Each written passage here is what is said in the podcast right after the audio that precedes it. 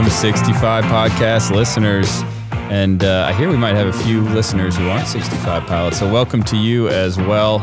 I am Sam Hafensteiner. Sitting here with me is Nate Shakespeare. How you doing, Shakes? Good, Sam. How's it going? Yeah, man, it's good to see you. This is Flight Suit Friday, and we are excited to talk to you guys today about some cool topics. So first, some shout-outs.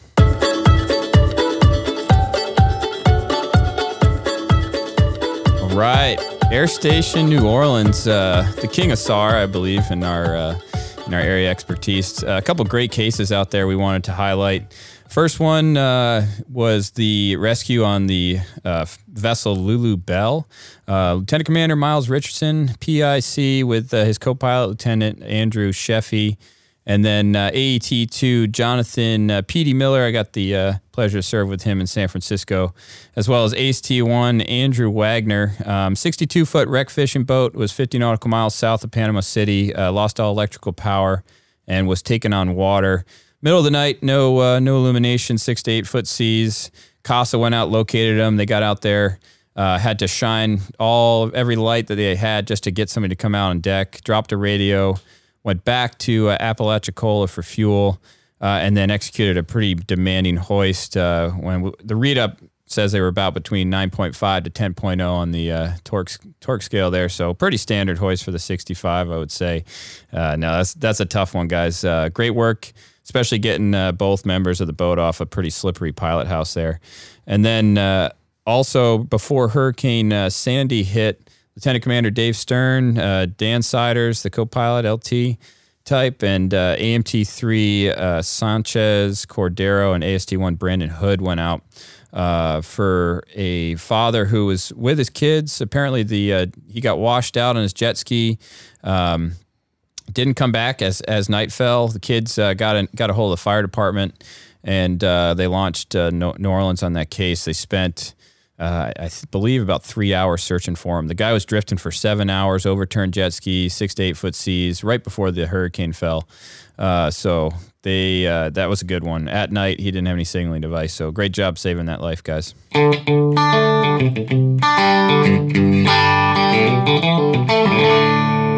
Hey, and it shakes with the news this week. ATC is officially staying with our ROM at home policy. We're not moving to ForceCom's much more stringent HT-ROM policy. So before coming for any training here, it's just going to be 2 weeks of quarantine at home, no leave. Pretty simple. Definitely a big win for Coast Guard training. Yeah, where can they find that policy at? You remember? Yeah, good question, Sam. Bunch of info on the ATC portal, but feel free to reach out to myself or your favorite 7-Eleven rep. Yeah, absolutely. Also, we're well into the Barbers H-65 Echo transition. We're gearing up for North Bend pretty soon here in just about another month and a half. And then we're taking a short break before we get started on months and months of Hitron pilots coming to ATC. Yeah, that's going to last for, I feel like a year, 6 months, year, something like that. Sure seems like it. I might not be here to see it. Yeah, I might actually be hitting the road myself. So I don't know where you're listening from today there, listeners, but out there we've got iTunes now, Spotify, Amazon Music, Google Podcasts, iHeartRadio, just about anywhere you can find a podcast. So always can just Google Flight Suit Friday in there, and you'll see us come up. Yeah, great job, Ryan Van High, getting this going and widely distributed. Nice job. Crushing it. Working us hard, for sure.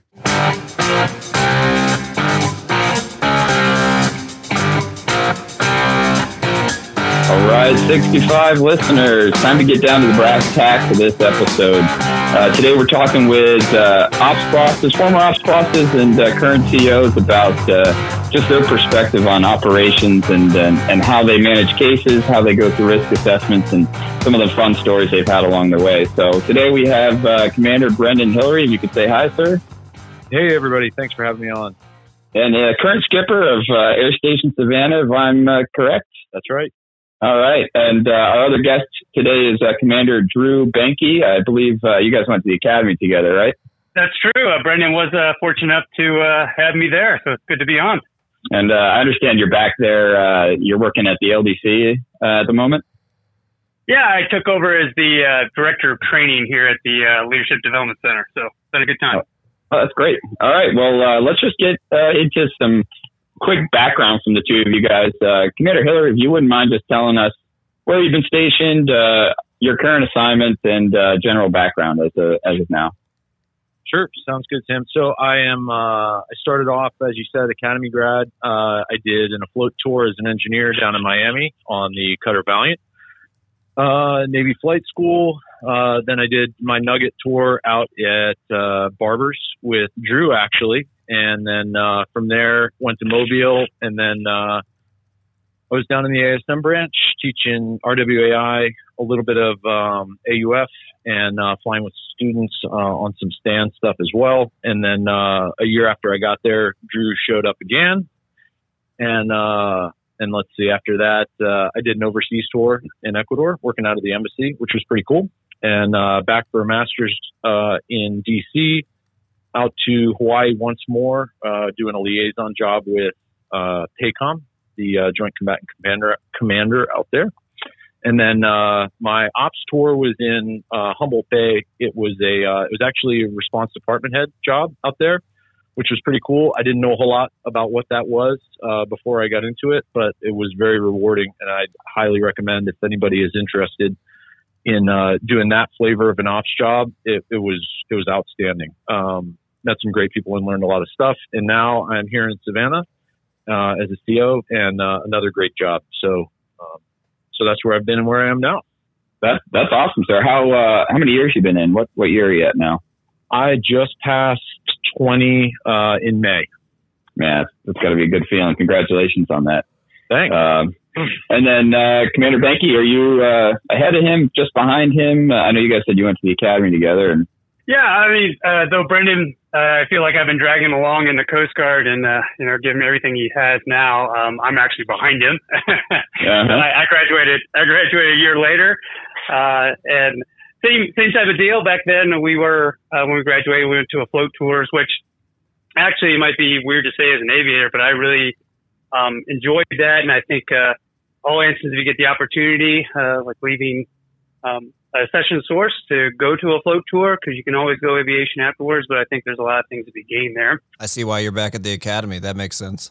You got it, right? Yeah, that's just to guide young minds, I guess you could say. Kind of the same thing what I was doing when I was ops spots and XO and air station. But I guess so when I graduated, I went to the Durable down in Florida as well. Did a 210 there. They decommed a little bit earlier than I was expecting.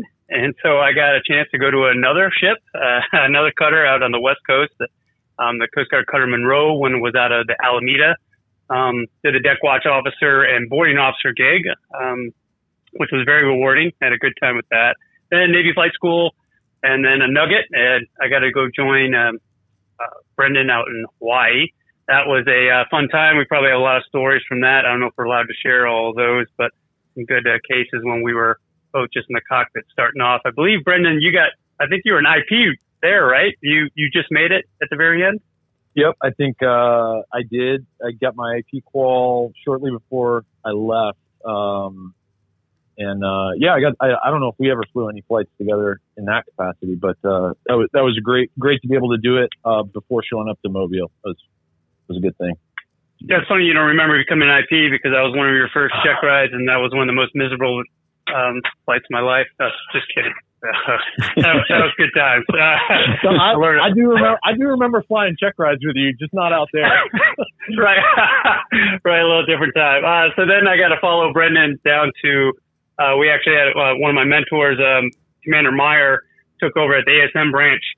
And so I followed Brendan down there, and I took over for the AUF side when we were doing it for PWCS back when Port Angeles and San Fran and Houston all had the AUF program that no longer exists. So that was fun standing those up and then seeing them get sit back down. And then Hitron as well. So helping out with doing the stand stuff when they were first putting 65s out to Hitron. So that was very rewarding. From there, I got to go to grad school, which is always a good gig if you can, especially I guess after you become an AC now, they allow you to look at the grad school ticket. So that was, I got to do that out in San Diego State. That was a rough spot. It was horrible. I don't know how I made it through 15 months there. It was kind of one of those gigs. And So then I got to drive back cross country with my wife back to DC to do the force comm training manager job. Again, got to work with all the different programs and learn how the factory works up there. So as a staff tour, wasn't like the Brendan staff tour. It sounds like out in Hawaii again, but you know, everyone's got to pay their penance. It sounds like, and from there, I got rewarded, I would say, and got to go to be the ops boss of Savannah. Mm-hmm. Awesome program. You're welcome, Brendan, for the awesome job we did there because it set you up for success.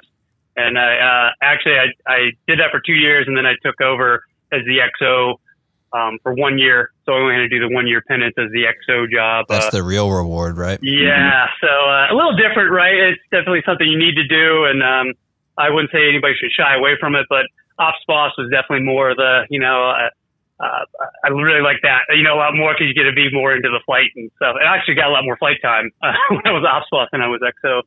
And now I'm back at the Leadership Development Center as the training director doing my, my ForceCom gig. So, I've been in for about almost 20 years now. So I'll hit 20, this summer. So it's been fun. That's awesome. Yeah. Thanks for sharing, sir. Nate, I'll kick it over to you to dive into the ops stuff. Yeah, absolutely. So we had an ops of a response air station. Did you have some boat responsibilities with that, Commander Hillary? Yep. We call it response department head. It was up at Sector Humboldt Bay. Awesome unit. And we did have, in addition to the aviation operations side of the job, you also run the command center and you have a surface operations division that oversees two surf stations, one in Humboldt Bay, one down at Noyo River, and Ant, and a couple 87-foot CPBs, one that was up in Crescent City at the time and one down in Humboldt Bay. So it was that was a steep learning curve, man. But like I said, it was a very, very rewarding tour. And I feel like I learned a lot, and especially about how other communities in the Coast Guard function and how we work together. And I highly recommend it. Really cool. Yeah, your float background probably prepped you for some of that. What does the Coast Guard do to like formally prepare you for the ops, whether it be an air station or like a response chief at a almost a group, I guess? Yep. So that. Great question. So the training pipeline for that job was pretty extensive, actually. They have, because you're going to the training for the operation, ops officer side of the house, which is not quite as lengthy, but, there is a formalized training program, which maybe Drew can speak to that with, as a, force comm rep, and then, but on the other side of the house, the response department head course is, I think, about 3 weeks down in Yorktown. Then you need to go to Star School, which I don't remember how many weeks that was. Probably about a month. And that's learning SAR ops, learning SAR policy, and then you do a 1 week SMC course, and then some assorted other stuff. Unique thing about that, when you're up there, you're not only taking ops calls from the aviation side, but you're also standing SMC for the sector's AOR. And I think that's probably consistent at all the sector air stations. Oh, that's really interesting. Because I think for a normal air station, like Commander Benke, when you're in Savannah, who's the SMC there? It's sector normally, right? Correct. Yeah. And then in Savannah, as Brendan can do a test to now, we have like two sectors that we work for there. So Charleston was our big one, and then down in Jacksonville as well. But that's basically where you get your SMCs at. So it's kind of nice having that person I was working with there too was a commander, Captain Eason. Tim Eason, he had an SMC background because he used to work at a district, and it was really amazing to have that type of knowledge, like when you come into a case, and that Brendan probably can attest to that. And definitely a worthwhile thing that maybe even some ops bosses should maybe get a small dose of it. I actually was one of those guys. I took a week course at the SMC course myself because I was in the force comm world before I came out, and I got a chance to dabble into that. Maybe a little bit too extensive, but it was eye-opening for sure. Oh, that's awesome. Can you talk, Commander Benke, just a little bit about what it is, kind of like a vanilla aviation ops? Like what does the training stuff look like? And then we'll get into some of your experiences there. Sure. So right now, what we have is the ATC Mobile. I believe this year is supposed to be getting it back on course, but we have a prospective ops boss course, and that was a week long. And really what I should do is that drives you through, like, you know, different things about ALMAs, the different things about like flight scheduling. And big thing, right, is being an ops boss is you're called the chief pilot. And the big thing with that is you're really managing all the risks. So you need to like really have a good extensive knowledge of, you might not have, like for Brendan and I, at least I can talk for me, I was out of the cockpit for about 5 years before I came back to be the ops boss. So the big thing was same stick and rudder skills that I had back in the day when I was an IP at the top of my game, you know, kind of carried a little bit. And so, but really what I need to be on my game for was that risk management piece. And so that's what we really dived into for that course, I believe, to really understand, like, you know, scheduling and how we're going to like pair people up. That was more of the realm for our training to come into it. Yeah, absolutely. Do either of you take ops calls before you were like an ops officer? Your first tour, I guess, Commander Hillary, I guess you were a rock star with the first tour IP, but did you take any ops calls out in Barbers?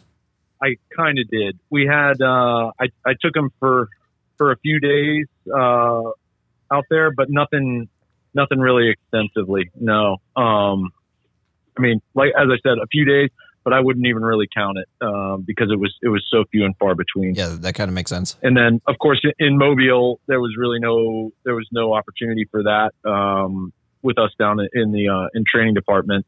It didn't really happen there either. So yeah, I would say that I went in cold, I think. And similar to Drew, I was out of the cockpit for almost 6 years between the time I left Mobile and then came back to flying up in Humboldt. So that was, it was definitely a steep learning curve, like I said. Yeah, you're trying to get back in the aircraft. And I think as Commander Benke said, trying to be the chief pilot as well. That's got to be quite the juggling act. I'll tell you, it was humbling for me, I think, so maybe that's a good thing just to keep in mind for folks who, you know, you do 2 or 3 operational tours and you might go do something out of the cockpit for a little while when you come back. Well, shoot, at the end of the time there in Mobile or at the end of whatever your last operational tour is, you're probably pretty proficient. You're at the top of your game, right? You've been doing it for a while. You're likely an IP at that point and probably have been for a little while. And then you go out and do something else and then come back in. And on top of all the responsibilities that go along with moving into the ops office, you need to get back on your game in the aircraft. And I'll tell you the first few months there, it was humbling because I remembered I used to be really good at hoisting at night with no moon in a little bit of a sea state. And, I was not anymore. So it takes a lot of work, I think, to get yourself a lot of work in the aircraft and outside of the aircraft to kind of get yourself back up to that point where you feel comfortable and really do think of yourself as the chief pilot. So, so that was something that caught me off guard, I think, as I came back in. I thought I would just jump back in right where I was. Probably a little naive, but the good thing is, I think if you approach it with the right attitude, you can definitely get there, and you can still set the example, and get back to where you were, I think. Yeah, absolutely. It's got to be kind of interesting, especially after extended time out of the cockpit, just getting the personalities and stuff in your wardroom that you rely on, like your FEB members, and trying to get a pulse of where the wardroom's at and what you need to focus on. Yeah, I'll tell you, I do have a funny sea story on that one, or a little bit of funny. I think the first night that I took ops calls in Humboldt, we got a call. It was an agency assist for probably a 15-year-old boy or something like that. He had been out hiking and he fell down a couple 100 feet and landed on a ledge. So I think the cliff itself was probably like, you know, 700 or 800 feet tall from the rocks down at the water all the way up to the top of it. He fell from near the top of it on this trail, a couple 100 feet down and kind of onto a ledge that he could stand on, but certainly not move around. And so that sounded pretty serious to me, you know. But I as you could tell from what I said about where I've been in Hawaii, but we at the time weren't really doing vertical surface work out there. Or at least not much. And so I really didn't have much experience with that. Nighttime, no illumination. And I got a call from an aircraft commander who I'd never spoken to before. He goes, yeah, I think it's about a medium risk mission. We're going to head up there, have a look, and see if we can pull this guy off the cliff. And I kind of didn't really know any better. So I said, all right, yep. Fly safe, have fun. And, let me know when you get back. And, yeah. Is this like a 2:00 call though? Like you're just trying to get back to sleep? No. Yeah. And I called the captain. He goes, at the sector commander at the time, Captain Greg Fuller, he goes, yeah. So I'm going to call that high risk. Yeah. Okay. Yeah. And he goes, so who's the crew? And I told him, and he's like, okay, yeah, they're good to go. But yeah, you may want to ask them a few more questions. That's fine. But all ended well. And actually you got the pilot in that story is now down there in the 65 division. That's Jake Dorsey. He, heck of a case, turned into an air medal for him. But I was definitely, I think I was not quite ready for that level of case on the first night of ops calls up there. And, but fortunately, that's why we have the system we have in place, cause I call the skipper, and the skipper, has maybe a couple more questions, validates that, yep, that's the right thing to do. Send them out and we're off, yeah, I think I've heard, kind of Jake's quick version of like the beginning of that story, just like a hello, sir, you don't know me, but I'm an okay pilot and I'm ready for this case. Yeah. And that was all it took. I'm a very trusting guy. You're like, oh, yeah. You work for me? You want to go out? Yeah, sounds good. Okay. Yeah. That's awesome. Commander Benke, did you have like a first call as ops that you remember, or just kind of going out and searching, or any memorable like early ones? Well, I remember on my very first one, unlike Brendan, I met all my people right away, so I knew who they were when they were calling me, but different styles, I guess, but just kidding. The thing that I came into, one thing before I started being my ops boss is Brendan and I both had the opportunity to be stick buddies at our T course together, so that was very refreshing to get back in the aircraft and get to learn those things. But what I did learn a lot from there was that as I was heading to my air station, my AOPS and all my FEB that I had there were just rock stars. Mike Gillums, Russ Mathis, Mike Flint, Tim Mosier, Derek Lear, and like Hillary Smith. I mean, if you want to talk about rock stars in the 65, these folks were it.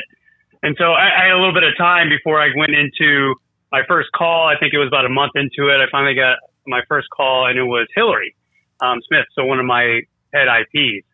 So they were talking, but it was a lot more issues, not really with the case per se, but more of like the intel and what we were getting from sector, which sometimes there's communication drops, right? And so I actually drove from my house in Savannah, I think it was like 20 minutes away, and it was like 2:00 at night.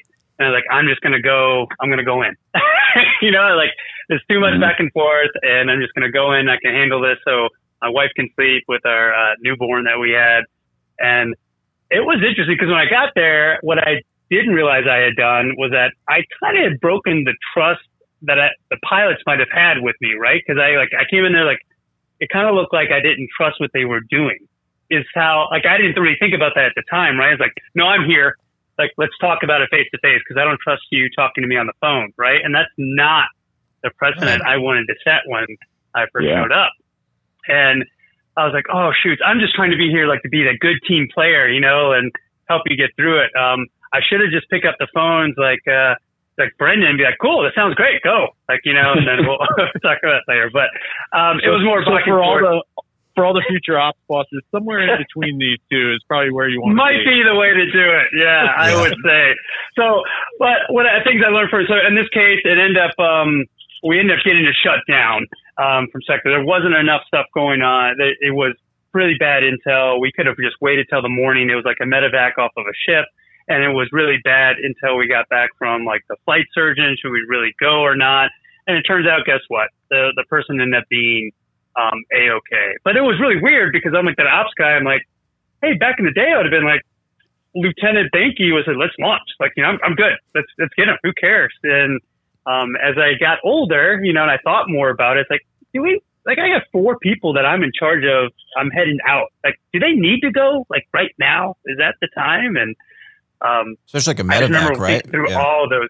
Yeah, it was a medevac, right? So it wasn't like a search and rescue case. You know, it wasn't like immediate launch. We had a window, but the flight surgeon couldn't tell us the exact window because he didn't really know the nature. But they were on a cruise ship, right, that has a medical facility. And so, like, are we getting this person to a higher level of care, or are they good where they're at? And from a stomach issue, like, you know, we don't know what the issue was. So it was good. It was very good teamwork with Hillary. I remember her just coming in like, "You're here," in her face, just, "What are you doing?" And she kind of walked me through, and it was a good eye opener. But definitely between, like Brendan said, probably between the two cases here, probably somewhere in the middle. But successful again. You know, the patient ended up getting the next day, like, on a small boat because they were close enough, and ended up really being nothing. And so successful, I would say, right?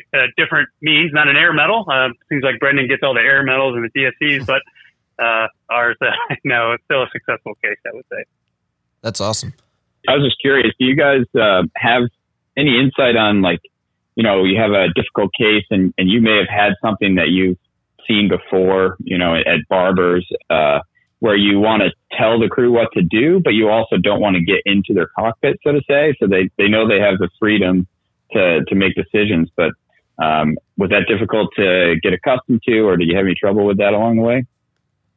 Well, yeah, I mean, so with that, like, how do you kind of provide that risk management oversight? How do you assist the crew while still letting that pilot in command be in command, right? And I think for me, the answer was, hey, we're all the way up until the point where we hang up the phone and I say, "Fly safe." We're still discussing things, right? And I'm providing input. You're telling me what your plan is. You're bringing a recommendation. You're telling me, you know, kind of where you think the risk and the gain is. I'm maybe coming up with ideas, like, can I bring other assets to bear?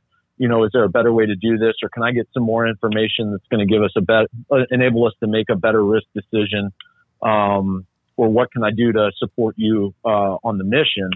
But once that phone, once we hung up the phone, and that PIC is walking to the aircraft, I mean, I told my wardroom, like, don't expect me. I'm not going to be calling you on the radio once we've done that. Now it's up to you. You know what we talked about, you know when it's appropriate to deviate from that plan, and, you know, let me know afterwards. And that's it, you know? So I think it's a fine balance, right? And I think Drew kind of touched on it, like, hey, the crew may have reacted a little bit negatively because, well, why is the ops boss in here at the unit? I thought this was pretty straightforward. Don't you trust me? But on the other hand, there's absolutely times when it's appropriate for you to get in the car at 2 a.m.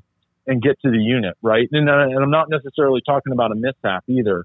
Rough case, you know, especially anything, you know, involving kids, that could definitely be one that you want to go in for. If you're not, in my case, I had the benefit, we had our sector command center was part of the unit. So a lot of times I would go in there less for the air crew and more for the command center crew, because they can get overwhelmed as well. They can get task saturated, especially on the front end of a case. And if the information's not flowing, I would just go in there to make it easier for them so that they could, instead of having to deal with the two phones that are ringing and a radio that's going off and then trying to call and brief me, I'd be standing there and, you know, they could just open the door and brief me when they're ready. So I'm not sure that quite answers your question, but I sure enjoy talking. So maybe Drew can weigh in. No, I mean, a couple fold, right? Like, we always want to be like, I always wanted to be out there, but I always knew that, you know, I had my time and my place. This was like for a chance to be a leader in a different sense, right? We had an excellent training program, like, put together. And all I know is when I sat, I'd recommend maybe all ops bosses, but I wouldn't sit on like the first pilot boards, but I'd always sit on like the AC boards. And the reason I did that is, one, to hear the questions, obviously to hear the reaction from the pilot that's going on the board, but once they get qualified, I had a whole script I would walk through with them and I would talk to them. But I know that that whole training program that led up to this person being an aircraft commander, I had total faith in what they were going out to do. Cause otherwise I wouldn't have, you know, allowed them. We're not, it's not just a check in the box, right? You've earned this. Mm-hmm. And so I wasn't as concerned when they took off. I was more concerned of what information they were getting. And so the second part I would do, like Brendan was saying, like driving in, I made very good relationships with both, with the SMCs at both unit at Jacksonville and Charleston. So Captain Bear, well now Captain Bear, he was Commander Bear at the time, Matt Bear, I gave them my personal cell phone in the SMC. If something was coming up, they could call me personally before maybe they called my air crews, like, hey, what do you think about this? If it was like a little bit off in the horizon. Or another thing that I used a lot was we would do, they would just link me in, right? And we would have like the conference call all together, you know, with the crew. So nothing's really being lost and questions are all being answered. And sometimes I'd just be sitting there in the background. So I don't have anything, but once they launch, you know, they could call me while the crew was in the air to give me heads up or of any concerns. One night, I think their radar actually went down for the SMC, and I got on because we had the what do they call those things again, Brendan? That you put on the little chips, like the blue trackers. Shop Nano. Yeah, so they had those, and I could at my house, and I. Hopefully they don't still have this, but I would wake up and I would just watch the aircraft, you know, as they're on the SAR case.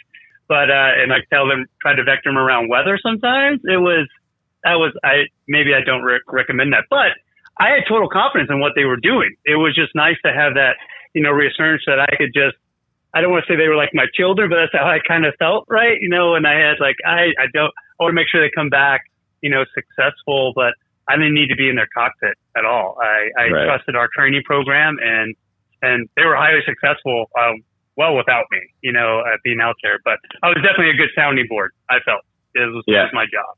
Yeah. I mean, that's a great point, sir. I mean, thanks for bringing that up. Just the fact that, you know, we have vetted syllabi and cadre of IPs who, you know, train everybody, including, you know, down to the FPs and ACs training the younger pilots as well.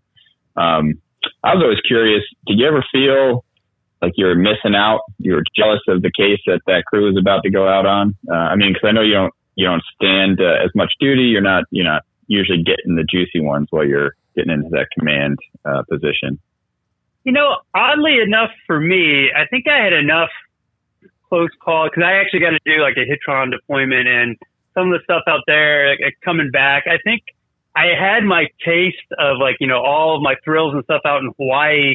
And I think having that time out of the cockpit for a while let me see the other side. I actually got a lot more enjoyment out of someone else being successful for a case than me personally doing it. You know, like I had more like trying to write up awards. I wish I had like, you know, DSCs and stuff like Brendan did, but you know, having the opportunity to do that because I really felt, I don't know, I guess selfishly, like as a leader, like that's what was my job is to get them motivated to, you know, carry on and come back and just hear all the successes of them and see them light up, and I could just be in the background. So I never really got too jealous. I think Brendan and I had enough shenanigans when we were in Hawaii, I guess, when we were flying together.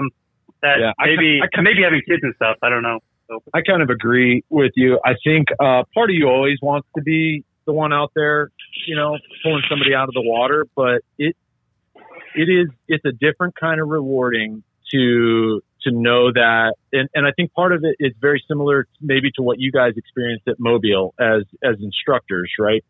You may not be, the SAR alarm's not going off for you anymore, but the people that you train, yeah, that's true, I guess, but the people that you train and everything that goes into making those pilots and getting them out to a unit, right, and prepping them for their case, when you see their success, it's almost more rewarding, right? Because you know, among, you know, 100 other instructors and flight mechs and swimmers and support personnel, like you own a piece of that, right? And they brought somebody home to see their family partly because of what you did.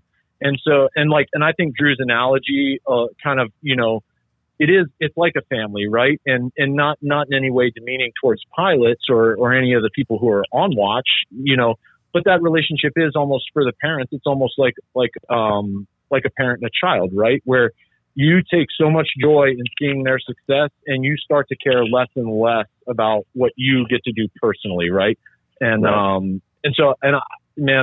As difficult, like these jobs are certainly, you know, challenging at times. You do sacrifice a lot, but man, they're rewarding, especially when you see your crews having a good day.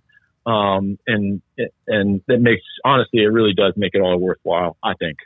Yeah, absolutely. I feel like the same thing here. I mean, I have been in Mobile for a while now. So I can kind of recognize that sentiment just watching, the folks I've trained go out and have success feels very rewarding. It's pretty exciting to see people go out, come back safely, especially when the aircraft isn't always behaving or the weather or whatever, like you guys are talking about, perhaps the intel or the sector management's not perfect. And have them come back with success is awesome. Feels really good. Yeah. I mean, even for me, like I went through we had like the 8 hurricanes or whatever coming through Savannah, you know, Harvey started off and it was just awesome sending my crews to like, you know, Scott Sanborn and, you know, the amazing Scott and just hearing about all the great things my crew was doing. And I wasn't even there, you know, it's just, but our training and stuff all leaked over, you know, and then another ops boss and another, you know, command got to see what my crews were able to do. And that was even more rewarding too, because they weren't even in, you know, I would just get the calls at night, like, hey, this is what we did. You know, it was so great. And it was definitely one of those rewarding times for sure. That's awesome. Do you guys have any, kind of changing gears just a little bit, do you have any like tips or any comments on good stuff for maybe new ACs or FPs that are trying to become ACs or junior pilots? Like what kind of stuff are you looking for? As like a pilot that's giving you a call in the middle of the night, what can we do to give you a warm and fuzzy when we are giving that call? I could use Jake's line like, "Hey, I'm a pretty good pilot," but what else could we say? You don't know me, yeah. Drew, you want? I don't know, man. Yeah, I can try. I mean, I guess it's more like I said. Like it always goes for me. It always goes back to like the to our training program, and I think the big thing is like. As you want to become an AC and IP, I think the biggest thing you got to learn how to do is you got to learn how to receive feedback and you got to learn how to give it. And I don't know how great we are, you know, doing that because sometimes you get some constructive feedback. Like my first, like, you know, check flight with Brendan, I got some pretty constructive feedback, if I remember from him.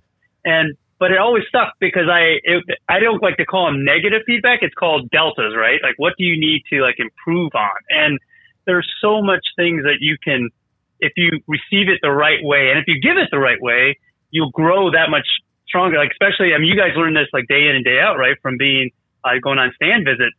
If you're just like, you know, the black hatter, no one's going to want to fly with you, right? You know, they're just going to like, oh man, this guy's just here to fail me. But now we've changed the culture a little bit where we're learning as we are flying, and that's okay. You know, it's okay to do that because every day you want to go out and become the better you in the aircraft. So I think to give me the warm and fuzzy is, especially when you become an AC, is like your judgment. Like, you know, if you're going out and you're supposed to be doing the training mission that day and you come back and you just flew with a co-pilot, if you're not giving me something written up on like how this co-pilot is progressing, you kind of failed both of you. You know, if you're just going out and just flying the shoreline and whatever, you know, you're not really progressing, right? So I think that's the warm and fuzzy that gets me to that night, you know, like the dark and stormy night that when you call me, hey, I know what this pilot has been doing, you know, to lead up to this event. And that's what gives me the warm and fuzzy, right? It's not really at that time, what are you going to say to me? Like, because I don't need to know your name, you know, like right. I just need to know like what you've done, right? You know, so to get to that point. But Brendan probably has something more eloquent. Yeah, you're even talking about like ACs, not necessarily IPs, just like the whole wardroom is training itself. So yeah, having the ACs fly with the folks right behind them or the nuggets that are just getting out of flight school and getting some sort of feedback is super valuable. You guys, the only thing that changes for an IP from an AC that I've seen is you can assign off stuff, you know? I mean, really should be teaching. Yeah, you got to do more paperwork. Yeah, exactly. You have to do a lot more paperwork. Right. So, but yeah, absolutely. I'd say I'd say that's absolutely true there, Drew. I think as FEDs look for candidates to become IPs, I mean, you can look around and see the ACs who are already, who have already embraced that role and are training the next generation. And you know, that's who's going to be on the short list for to become an IP and an FE for sure. You know, as far as I think maybe to go back to like a little bit to your initial question there, like what do you want from the AC when they call? I don't know. I think I always like to hear their recommendation, right? Like they lay it all out there. What's the weather? What's your crew? What are you being asked to do? And then tell me what you think, you know? Right. Yeah. And then I'm going to back you up on that decision, whether I think, yeah, that sounds good, go for it. Or, okay, well, let's get a little more info on this or that first, or, hey, maybe we can wait till daylight or whatever. And help basically it's, you know, I think the role of the ops officer in that moment is I'm QA-ing your risk decision, but you're the PIC from the time that, you know, you pick up the call. So tell me how you want, you know, tell me what your mission tasking is and tell me how you want to accomplish it. And give me confidence that you're ready to go out there. And I think Drew touched on that a little bit too. I know we were joking around about my first SAR case, they're taking ops calls, but on subsequent cases, especially if they were, if it was, you know, kind of a higher risk case. I mean, I'm thinking a lot about that crew and what I know about them. And, we had a fantastic wardroom out there and, but you know, from flying with your pilots and, from talking to your FEB, about how people are doing, how people are spending their time in the aircraft. And I think right now, especially with reduced flight hours across the fleet, that is even more important.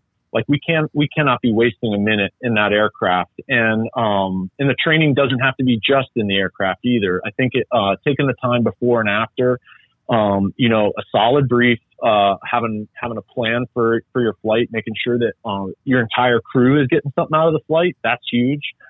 Asking flight mechs what they need, what rescue swimmers, what they need. And maybe not just saying, are you men's complete? But hey, what do you need? How long, you know, what kind of training, what do you want to get out of this flight?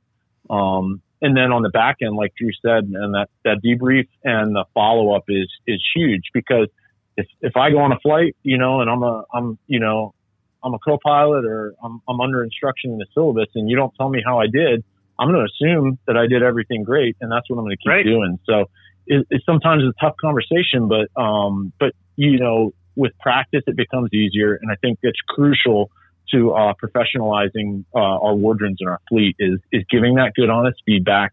And then like, you know, like Drew said, being able to take that feedback. We got, you know, what we're doing is way too important and there's way too much at stake to let your ego get in the way of you getting better, right?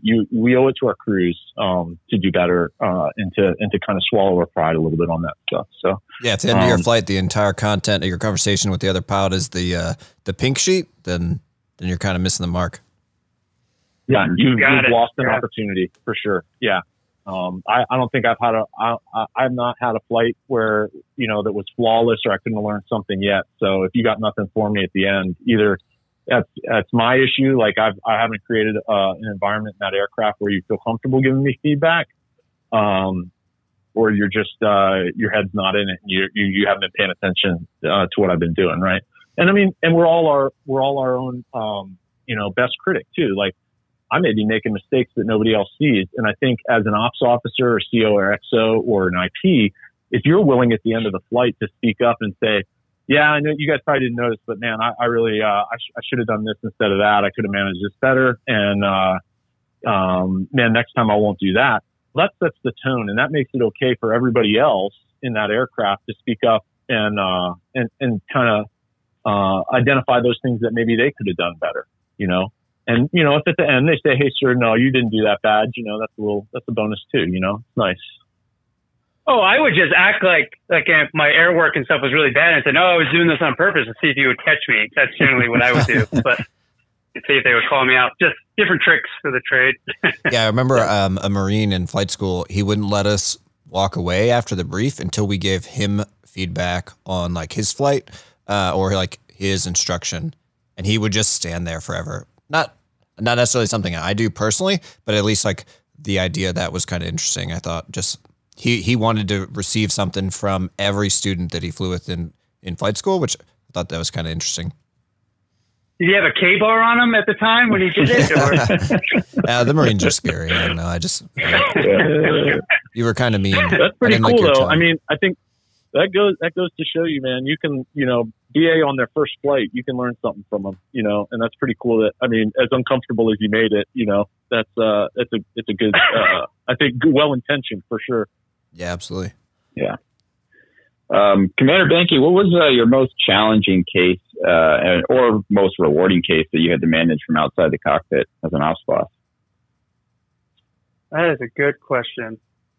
I would have to say probably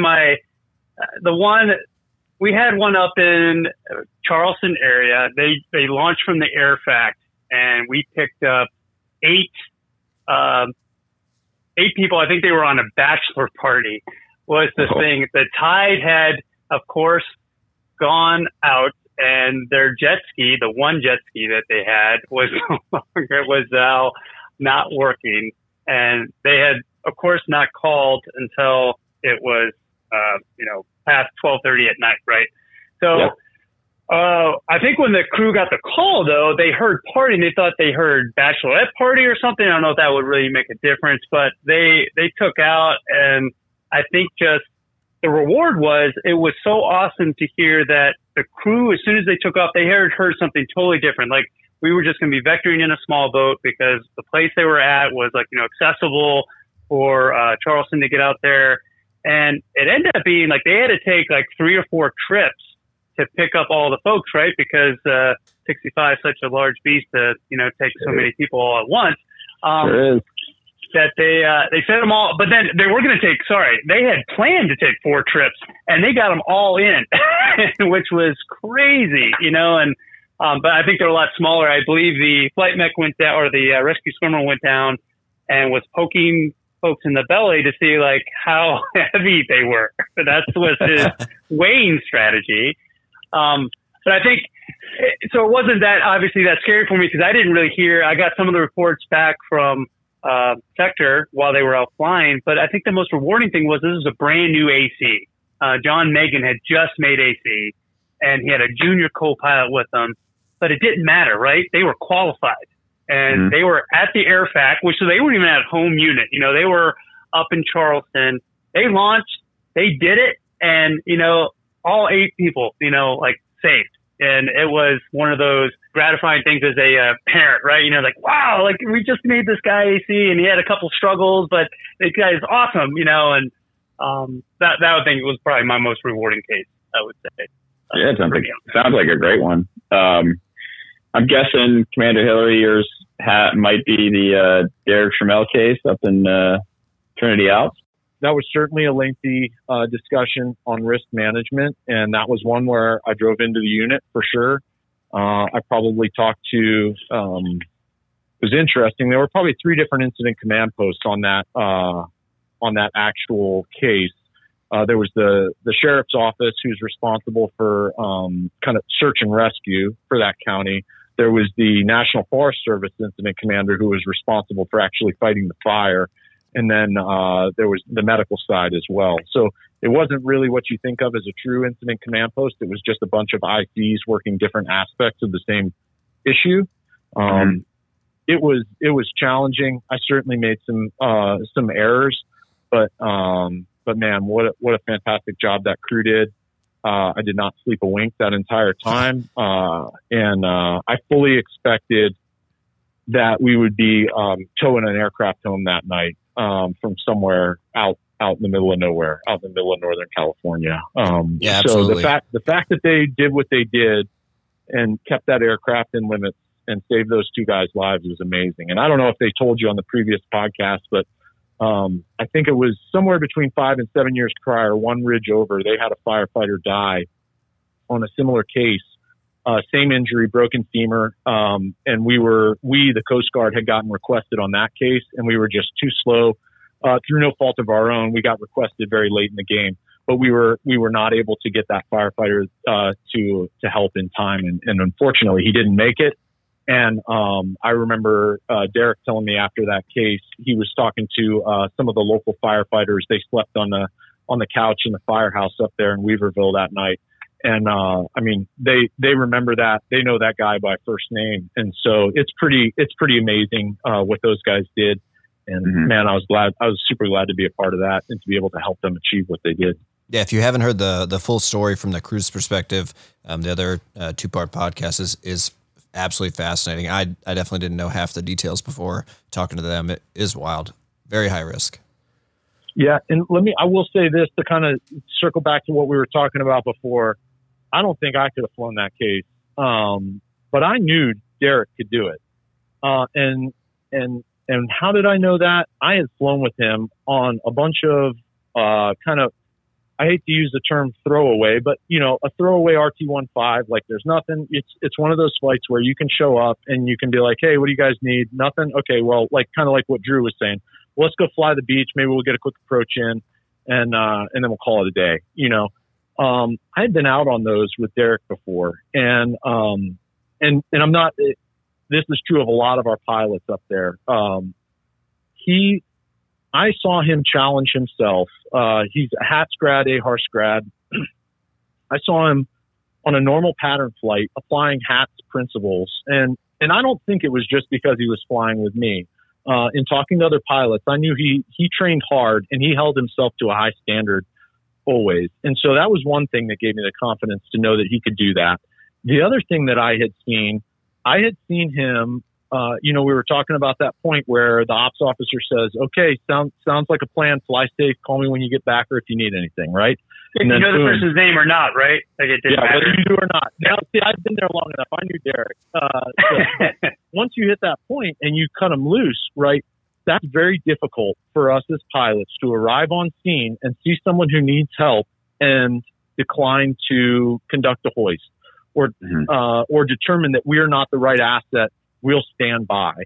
But I had seen Derek do that on another case. It was a car busted through a guardrail on another one of those sea cliffs.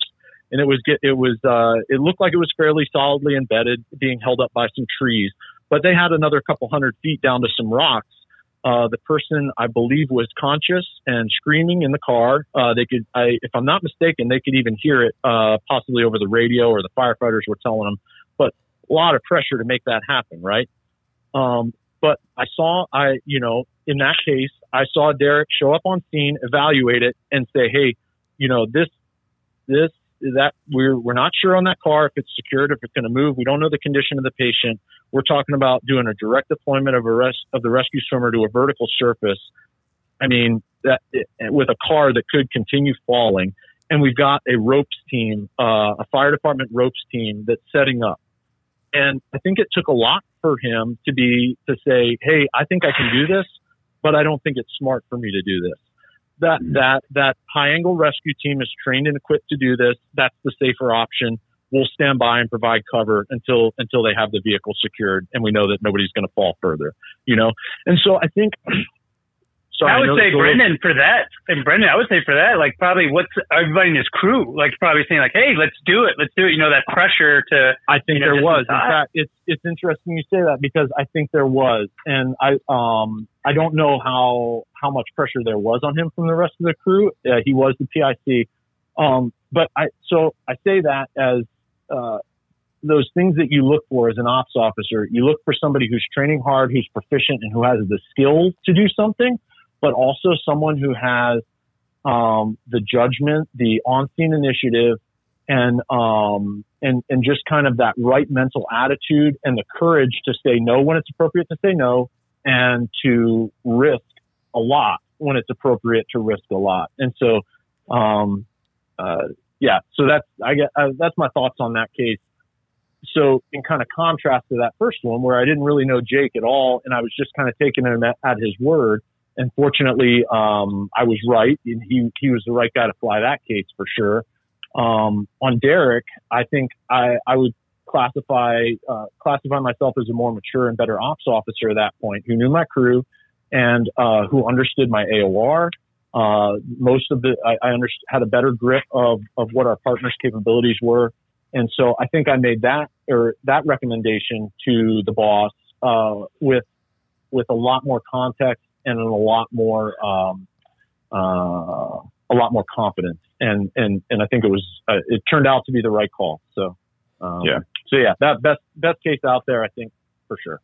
I mean, that was great too. And you summarized it so well, sir, with, you know, the highlights: train hard, study, challenge yourself, exercise good judgment, and know when to say no. I mean, those are some big highlights that I would think if I'm an ops boss someday, I'd be looking for as well. Yeah, I like that you hit on too the flight hour reduction that we're seeing, unfortunately, across the 65 community with no end in sight right now. And I think that if you're going out on that all misscheduled 2.0 sortie and you land at 1.7, you had some gas and time you kind of should have used. Or could have used at least to do some more interesting training, you know, like don't go to the closest airfield and just bang out an RT1, try to do something, find something interesting to do. Right. And that all comes with like having a plan before you even show up to the aircraft. Right. I mean, like it takes a lot harder to like put a whole scenario, get a whole plan put together and then execute it. And just that extra due diligence ahead of time, especially now with the limited amount of hours, right. You have to thoroughly plan out what you need to do. Absolutely. Not to keep putting you on the spot, but Commander Hillary, how, if any, has your perspective changed as you've moved seats to the CO role compared to being the ops boss? Let's see. I think you set it for success, so I mean that helps. Yeah.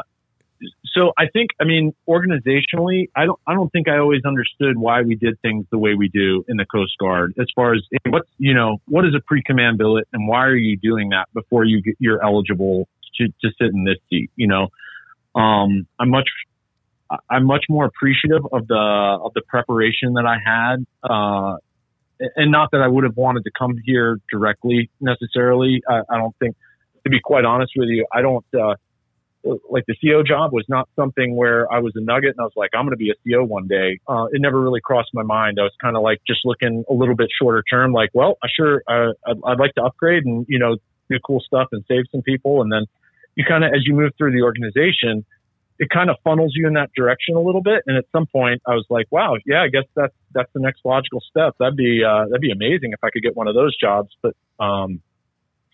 But in any case, I guess to answer your question, I think as we all come up, our perspective changes. And I guess I kind of was touching on it there a little bit. Your first tour, you're focused on flying and some collateral work, right?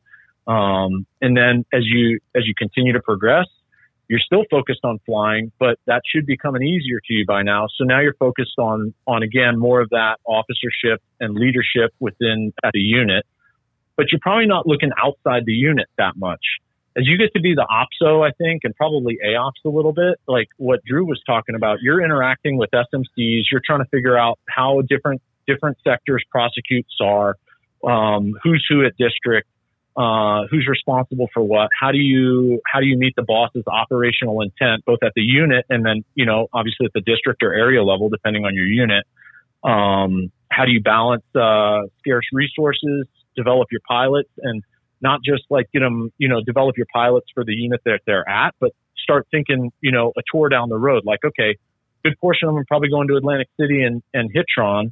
Am I providing a quality aircraft, junior aircraft commander to those units? Is my training plan or my training program at the unit set up for that? Like, yeah, we need them to be proficient and ready to prosecute SAR tonight, but there's more beyond that, right? And then I think as you get to the CO job, it becomes, you start, it's very similar as you're moving up as a pilot, right? Like first you're very much focused on flying. And then I think, as the more senior you get, it requires less of your effort to be proficient in the aircraft and you spend less of your time focused on that. And I think the same holds true for this job where I'm still very much focused on flying. I can screw a lot of things up, but if we hurt an air crew, I failed. So that's always going to be the primary, focus. But we're also looking at things like command climate, right? Like I've got a lot of other departments here, and I'm very interested in what's going on in all of those other departments to make sure that not just you know, we're doing operations safely and effectively, but the unit is a healthy and effective place to work, And then I guess kind of like I was saying with the ops officer, it's pretty important that I understand what my boss's operational intent is, and probably even a couple levels above that, right? Like, so I need to know what the district commander expects out of me, but it's probably a good idea for me to know what his boss expects out of him or her, so that I can help feed that information, so that I can set our unit goals to kind of facilitate that strategic vision that the higher level leadership has. And what piece of advice have you received over the years prior to becoming an ops boss or a CO that has proven the most valuable to you? Well, I would say for me, I got really lucky with having a great mentor. He's out now, Captain Tom Meyer, and I kind of followed him around a little bit. But he always encouraged me to be myself, and which maybe Brendan might be sliding away from that. Maybe that's not the best thing for me to be. But I think there was what he was trying to get at was you have to be your authentic person. You can't just try to be somebody else, right? Because that's not who you are. I am Drew, Drew Benke. And with that, what he would always lead me to was, and it carried over to the aircraft, was know your limits. That the command is set theirs. They would have we had a local 3710 there at Savannah. So they set their limits, right? What they want, but myself, in my personal life and in the aircraft, I have to know my own limits, right? And set those. And then obviously know your book knowledge and always know what to execute and why you're executing it. But I think the biggest summer advice to sum that up was be myself, know your limits, and, hold to those and, when it's a good time to break away. But great mentors, I would really throw that out to the listening audience there is find a mentor, find somebody that you respect. And it doesn't even have to be in the aviation community, but, find someone that you would like to emulate and, definitely I'm open, send out my phone number or something. I'll be at the LDC if anybody wants to talk to me. But I think I'll reach out to you. That definitely helped me out. Cool. That's all I got. Hey, Drew, I think that's I really like the be yourself. I think that's a great advice. That's great advice, not just for OPSOs or COs or XOs, but anybody in a leadership position. Like we look around and like you mentioned, Tommy, as a mentor, I think we all have people that whether you call it a mentor or not, people that you look up to and you learn from and you're like, man, I want to be like that. And I think that's healthy and we definitely need to do that. But yeah, it is important to be yourself because nothing comes through quicker, to your crew or to the people you're working with if you're trying to be something you're not, And with that, like as you get into these positions, the organization puts you there for a reason, right? You may, your flaws better than anybody else, but you got to be yourself. And I think the other thing with that, I had somebody tell me once. I'm personally kind of a black and white guy. I feel like, so if I'm going to make a decision, I want to know, hey, what does policy say on this? And I want to find the reference on that. And I think this senior officer recognized that in me and he's like, hey, you're in this job for a reason. Trust your gut. If it, you don't always have to find that, find that chapter and verse of where it says this or that. Now it is important to know what policy says. And I'm not saying we shouldn't, but don't use it as a crutch, use good judgment and follow your gut. If something doesn't feel right, it's probably not right. The only other things I'll add to that, I had another person tell me once, you gotta be honest with yourself, with your boss and with your family, when it comes to, and that's more career, I think, and just general, as you move through the organization, don't be afraid to tell your boss what you want. But make sure that you're having that discussion with your family and that it's what you really want too, because if you don't have those conversations, one of those three is going to be disappointed. Right. So just be upfront. And work hard, do good things, and don't sweat the rest. And then I guess kind of with that, I'll say I use the term family loosely there. It doesn't have to be a regular family, just with the people you love and that matter to you. But man, if you do end up in one of these an ops XO or CO job or even an AOPS job, there's a lot of they're very very rewarding, and I wouldn't do it any other way. But it is very demanding of your time, right? And I think Drew was kind of joking about that a little bit as we started, you're on the phone a lot and the kids are in the background and they notice, right? That's it. It's demanding of your time and probably more importantly of your family's time. So I only say that because, it's important to take that to take time away from the job too. Make sure you're taking care of your family and taking care of yourself. And it's not a bad thing to pass the calls to the junior guys and let them get a taste of it too. And so that next generation is ready when they get tapped for these. So yeah, I got one more burning question I have to ask the two of you. How much sleep do you get as an ops boss? Oh man. I don't know if the audience wants to know about that. We got to know, sir. You got to tell us. So all we've been talking about a lot, right, is like these cases, right, at night. Like I have to say like 80% of the time, 80 to 85% of the time I get called is not to do with the SAR case. It was have to do with the aircraft braking at the fact, like, you know, at the air fac or a personnel issue, you know, like something else going on. I mean, and it was, the phone was attached to my hip. So it was, very minimal. I mean, people joke about it and they would say maybe it's a right of honor, like a badge of honor. You don't expect to sleep all that much. But I like Brendan said though, pass the calls. What's wrong with that? You know, there's no machoism or anything out there. Like pass the calls. We're supposed to develop, like, you know, obviously don't pass it to anybody. Hopefully, you know, their name, when you do pass the calls off to them, but it's, I got very minimal. It was funny. I think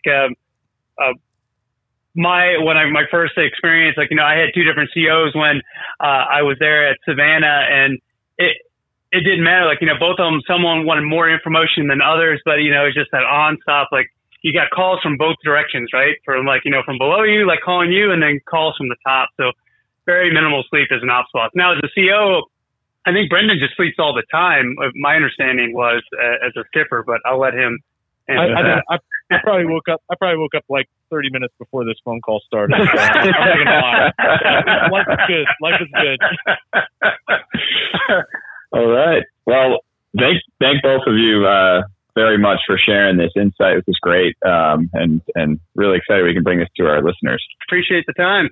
Yeah. Hey guys, this has been great. Thanks for having us. I think this was a great initiative out of Mobile, and I think this episode in particular, I think you know, and not just because we're on it, I think it's going to be a great one. So thanks again. Yeah, you bet.